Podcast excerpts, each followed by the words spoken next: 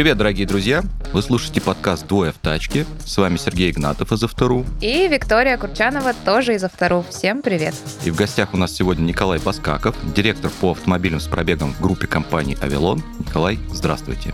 Здравствуйте, Сергей. Здравствуйте, Виктория. Здравствуйте, дорогие слушатели. В этот раз мы поговорим об автомобилях с пробегом и о том, какие сейчас у нас автомобили с пробегом в 2023 году.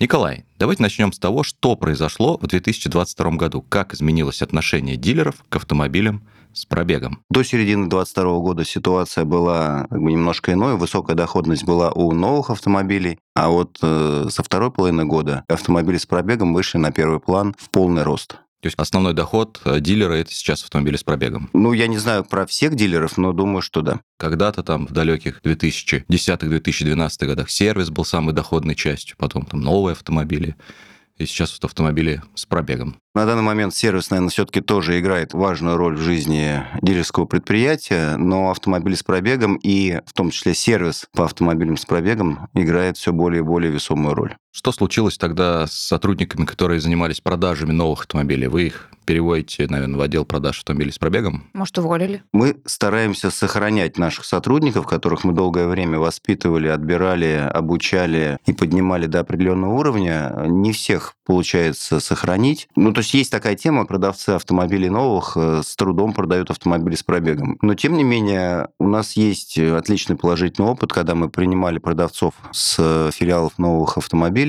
и они успешно продают автомобили с пробегом в большом объеме. И самый важный плюс от них – это то, что они привыкли продавать автомобили новые с кредитом, с трейдином. Это то, что сейчас очень важно в бизнесе автомобилей с пробегом, потому что и финуслуги надо продавать, и склад пополнять за счет притока автомобилей с пробегом, которые меняются на автомобили с пробегом. Поэтому обученные продавцы из новых автомобилей, они очень пришлись ко двору. У нас таких, наверное, процентов 10 точно есть. И, наверное, есть чему поучиться у этих ребят.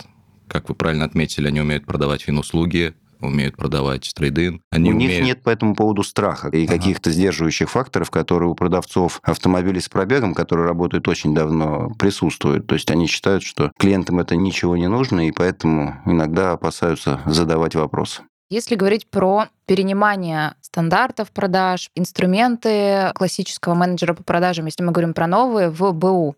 А появились ли у вас тайные покупатели? И, может быть, у вас уже появились какие-то внутренние стандарты, то есть время прошло, да, после некоторых событий, вы какие-то правила прописали и уже используете их в обучении новых сотрудников, которые приходят в отдел БУ. Тайного покупателя пока у нас нашего нет. Эта тема уже проговаривалась э, на уровне руководства компании, и скорее всего, там, я думаю, во втором квартале тайный покупатель у нас будет. Мы проводим изучение с помощью сторонней компании телефонных разговоров, проверяем выборочно примерно десятую, пятнадцатую часть всех звонков, оцифровываем их и по ним смотрим, что нам надо изменить, что нам надо улучшить э, в работе продавца. Я вот против специальных скриптов, потому что это приводит к тому, что клиент слышит некого робота э, в общении с собой, а это очень сильно напрягает. О да, могу точно сказать, как человек, недавно приобретающий был автомобиль, автомобиль с пробегом. Ну, вот мне это было бы очень неприятно, когда тебе пытаются там 10 э, пунктов обозначить, а мне еще это надо проговорить, это надо проговорить, а это вы будете делать, а это, это... Ну, то есть это напрягает, поэтому ориентир для продавца – собрать определенную информацию, договориться о встрече с клиентом или о следующем действии, но не стремиться вывернуть на него там порядка 10 вопросов, которые ему надо в будущем знать о клиенте, чтобы сделка прошла максимально наполненной.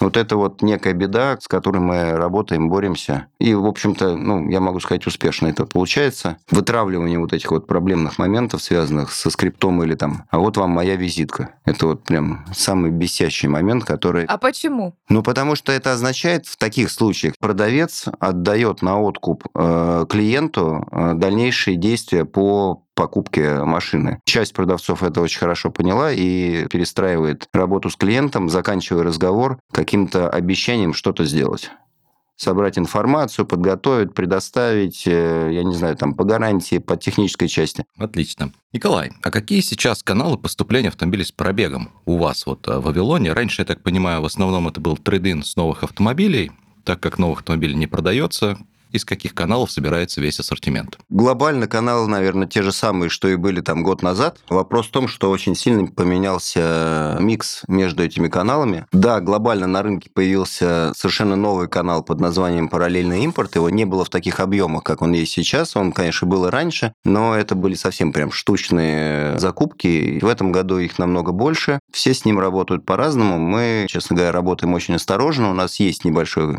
объем этих автомобилей, но основном они приходят к нам по комиссионной схеме. Главным каналом, или, скажем так, типом приема автомобилей является выкуп. Он э, составляет большую часть в пироге. На втором месте сохраняется на данный момент трейдин. Третье место – это trade-up, то есть обмен э, автомобиля с пробегом на автомобиль с пробегом. И, соответственно, завершающий – это Комиссия. комиссия Это да. комиссия, да, она составляет на данный момент процента 2-3. Планируем развивать больше. То есть в этом году это примерно распределение порядка 50% это выкуп, состоящий из регионального выкупа, корпоративного выкупа, выкупа просто э, по зашедшим клиентам, выкупа на аукционах классифайдов, выкуп э, на аукционах импортеров. Это все вот как бы выкуп. Это примерно порядка 50%. Около 30% составляет составляет трейдин. Сейчас это уже в основном, конечно, китайские бренды. И существенно, конечно, меняется сам товар, который мы принимаем, потому что тот товар, который мы принимали от немецкой тройки или там с других автомобилей, любых, всех известных, которые есть линейки Авилона, это были более дорогие автомобили. Сейчас это китайские автомобили, соответственно,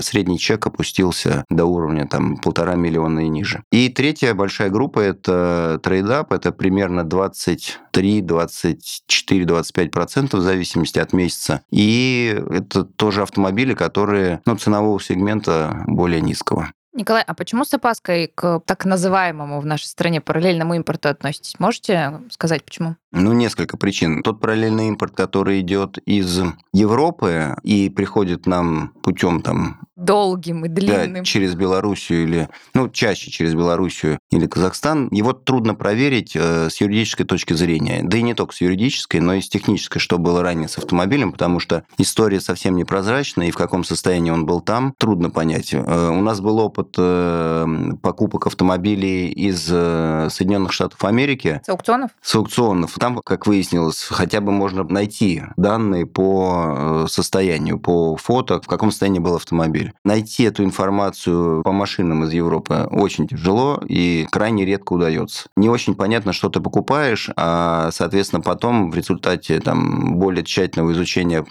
уже со временем там, подборщиком или нашими специалистами, мы понимаем, что та сумма, за которую мы приобрели автомобиль вот этот вот, уже не продать. Поэтому риски продать автомобиль в минус, они велики. А тот параллельный импорт, который идет из Казахстана, то есть это в основном новые автомобили, но это больше скорее не к нам, а филиалы новых автомобилей, ну, они ими занимаются. Немножко, Николая, сказали о комиссии, что она у вас составляет порядка там 2%. Хотел чуть подробностей, потому что у многих дилеров как раз наоборот сейчас развивается обширными шагами этот канал.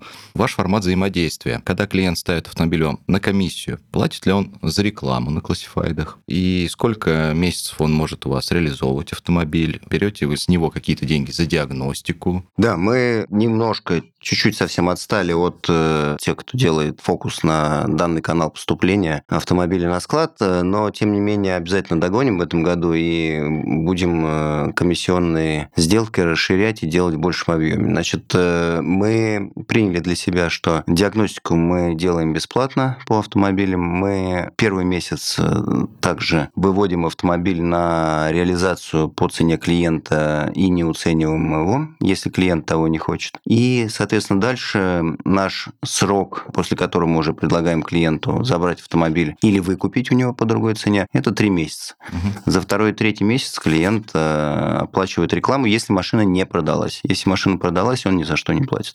Мы просто берем комиссионные.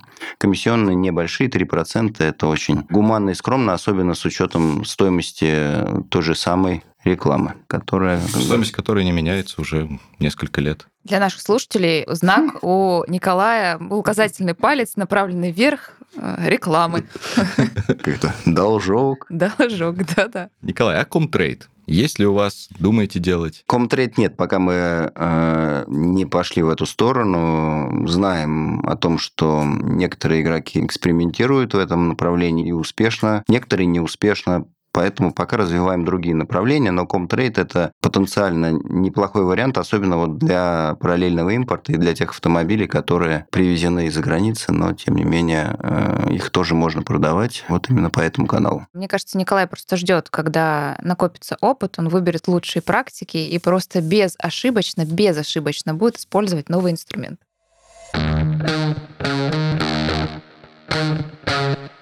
Выездной выкуп появился у вас? Да, выездной есть. У нас есть бригада, которая работает по э, Москве, Московской области, покупают автомобили. Пока вот до регионального мы не дошли еще, но это в наших планах ближайших. А выездной выкуп по ближайшим областям, да, мы его проводим. Любые автомобили покупаем. У нас оборудован автомобиль выездной специальным оборудованием для диагностики, ну, такой быстрой, короткой. Мы осматриваем на месте, мы можем, соответственно, оформить сделку, если автомобиль простой и понятный, э, прямо около дома клиента, либо забрать автомобиль к нам и уже провести все действия в нашем дилерском центре, если клиенту это удобно, потому что ну, наличные суммы мы с собой не возим, а есть клиенты, которые не готовы продавать автомобиль и получать деньги по карте. Вы сказали, что любые автомобили, то есть нет никакого ценового ограничения. То есть человек, сидя в деревне в Московской области, может э, заказать выездной выкуп своего автомобиля там, за 100 тысяч рублей. Заказать может, но, но, наверное, да, скорее мы не поедем туда, потому как фирменный такой, наверное, долгое время знак Авилона был э, люксовые автомобили, премиальные автомобили, и мы до сих пор придерживаемся данного направления. Стоимость автомобиля у нас чуть выше, чем средняя по рынку, и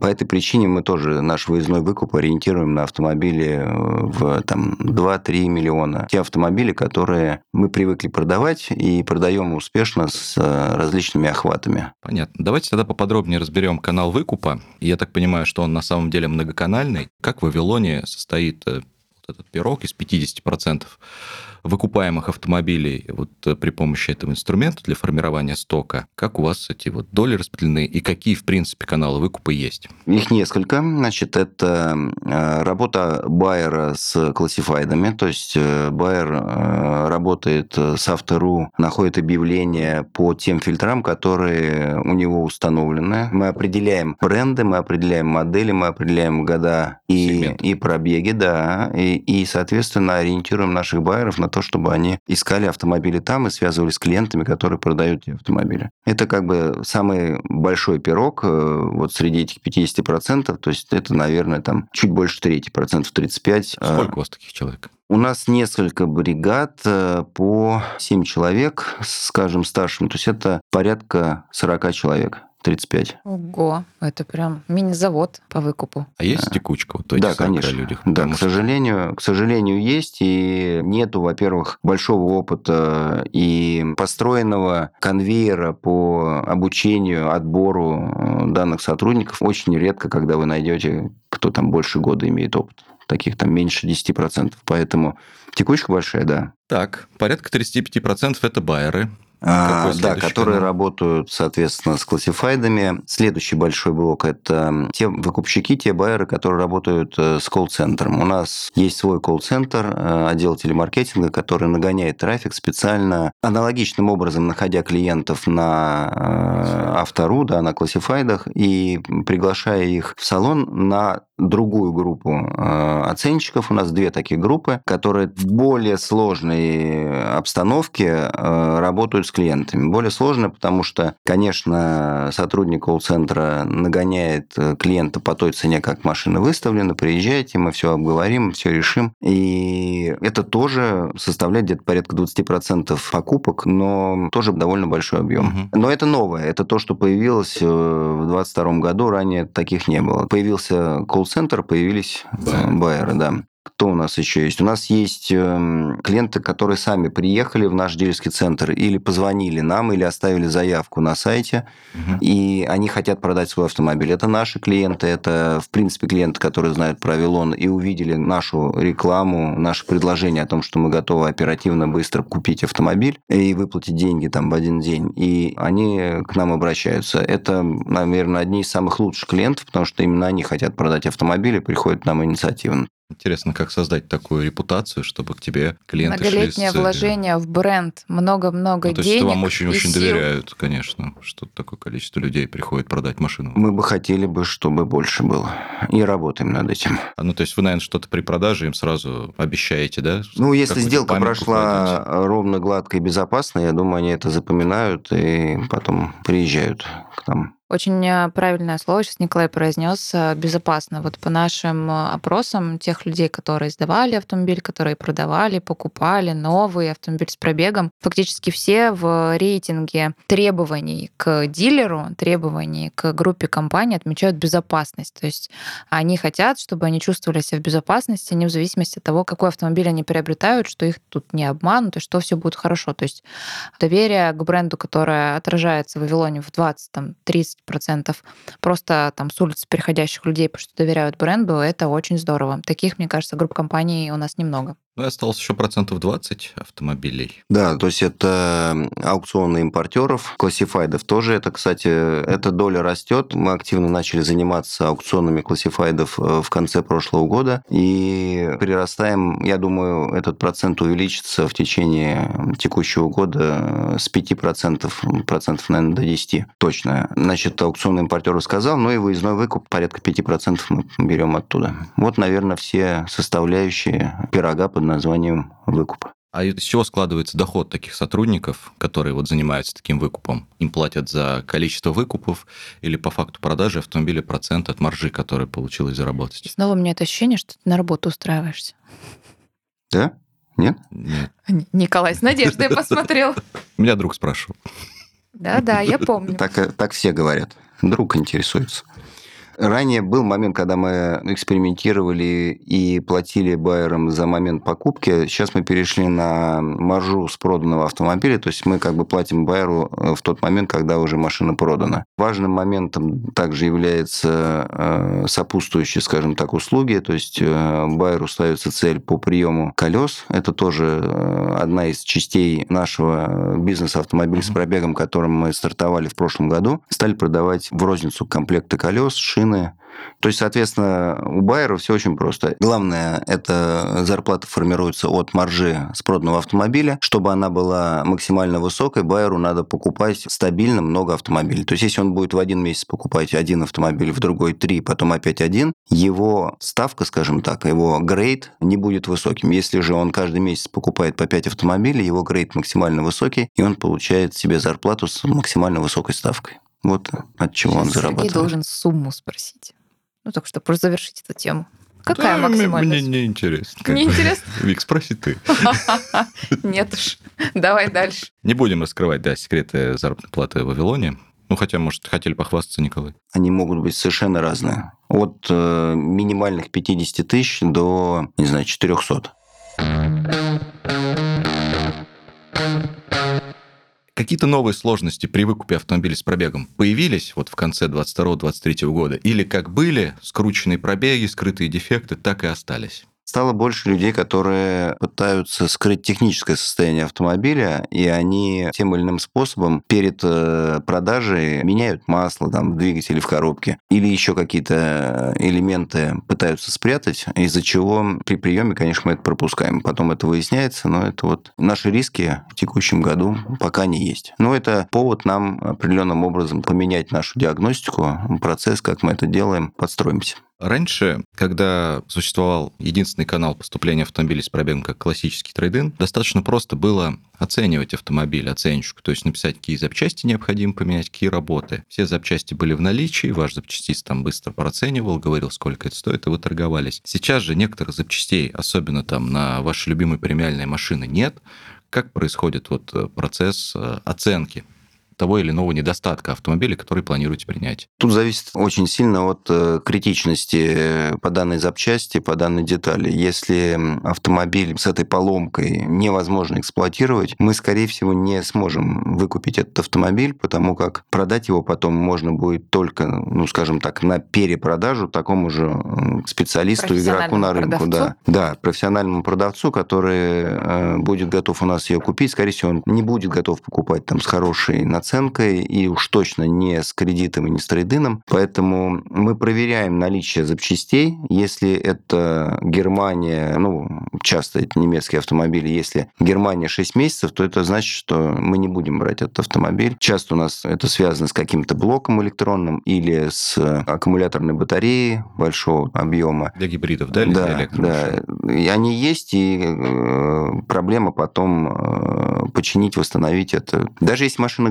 гарантийная, мы не будем брать автомобиль, потому что поставка этой запчасти растянется на полгода. Сейчас вот э, там решили поэкспериментировать, э, приняли автомобиль Genesis GV70, новая модель, ну, относительно новая, но тем не менее, с помятым крылом задним. И запчасть мы ждали 4 месяца. Просто... 4 месяца вся маржа съелась. Это боль моя, и каждый день эта машина вот мелькает перед глазами, и ты ничего не можешь делать реально ничего. То есть у нас есть возможность найти запчасти совершенно в разных каналах, в разных странах. Нет запчастей. На некоторые автомобили, я сейчас не буду говорить, что прям на Genesis нет вообще запчастей, но вот конкретно там те запчасти кузовные, которые были, плюс там элементы остекления маленькие, не то, что там какое-нибудь большое лобовое стекло, а маленькая форточка, их надо было ждать 4 месяца. Да, конечно, планируемая маржа была съедена просто тем, что финансирование э, на этой машине капало, капало, капало и накапало за 4 месяца. Не знаю э, по поводу запчастей и автомобилей с пробегом, э, байка или нет. Где-то была история, выложена в новостном канале, про то, что премиум машины, типа как Бентли, Майбахи и так далее, владельцы покупают второй автомобиль, дабы, в общем, не было проблем потом с заказом запчастей. Не знаю, Переставляйте на он другой?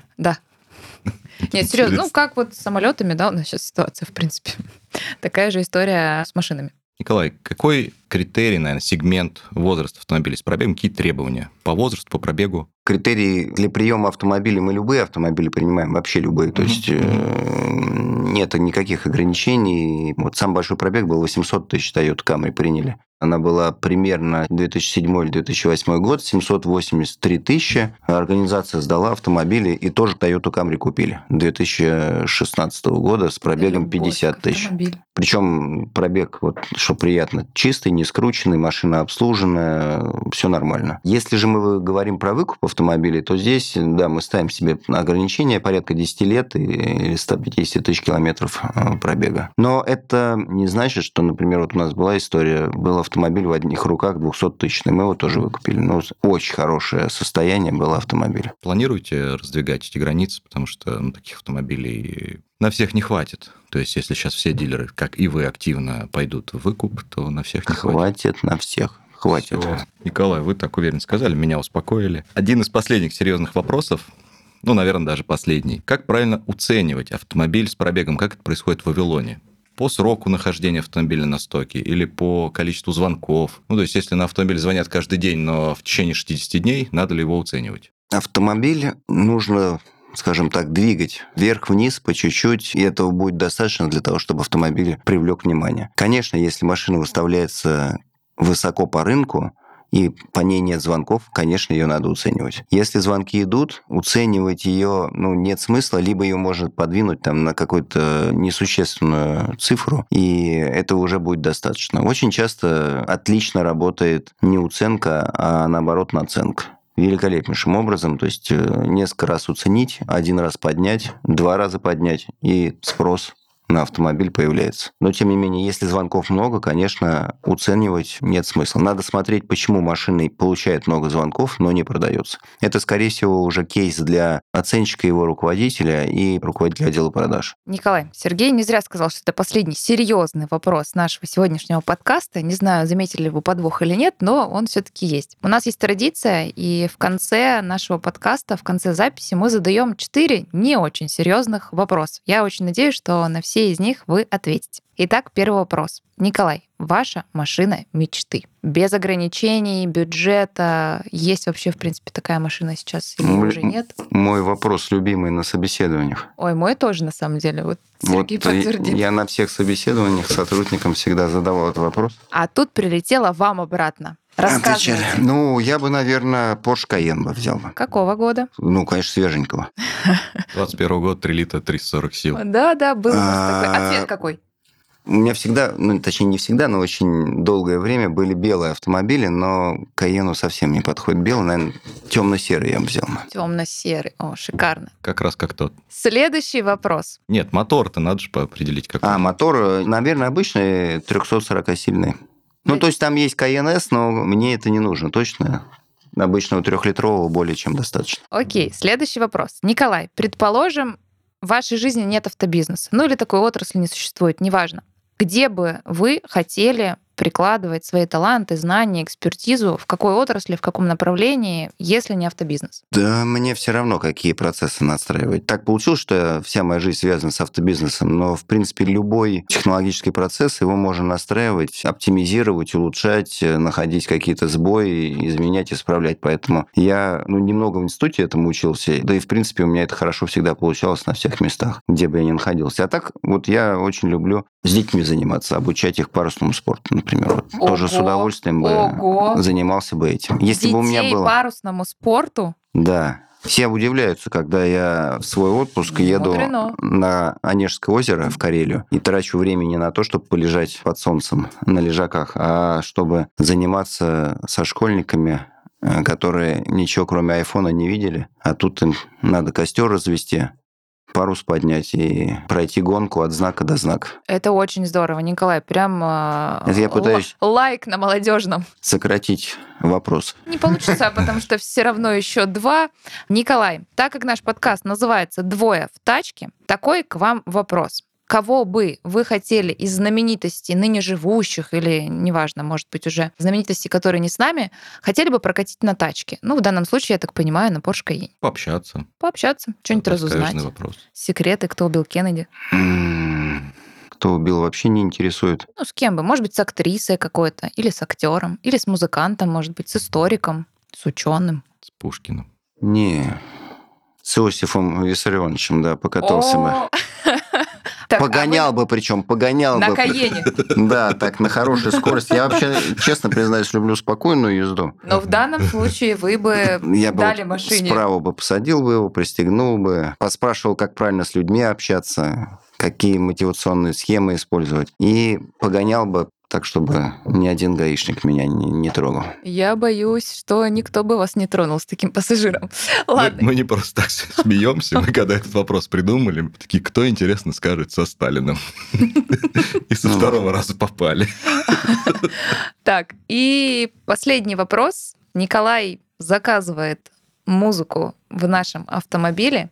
Николай, последняя песня, которую вы чаще всего слушаете в автомобиле? Или, может быть, ваша любимая? В автомобиле, честно признаюсь, я очень редко слушаю музыку. Как так Тогда получилось, что просто я... любимую называйте. Да, включаю какие-нибудь исторические или автомобильные сюжеты. А музыку, ну, группа Би-2, наверное, я бы вот Так, послушал а что песня? Э, Виски. Отлично, прекрасный Есть выбор. наличие? На этой прекрасной ноте, я бы так сказала, мы заканчиваем наш подкаст. Спасибо большое Николаю, спасибо вам, дорогие слушатели. Ну и до встречи. Всего доброго. Поехали кататься на Каене. Отлично. Спасибо. Пускай круто меня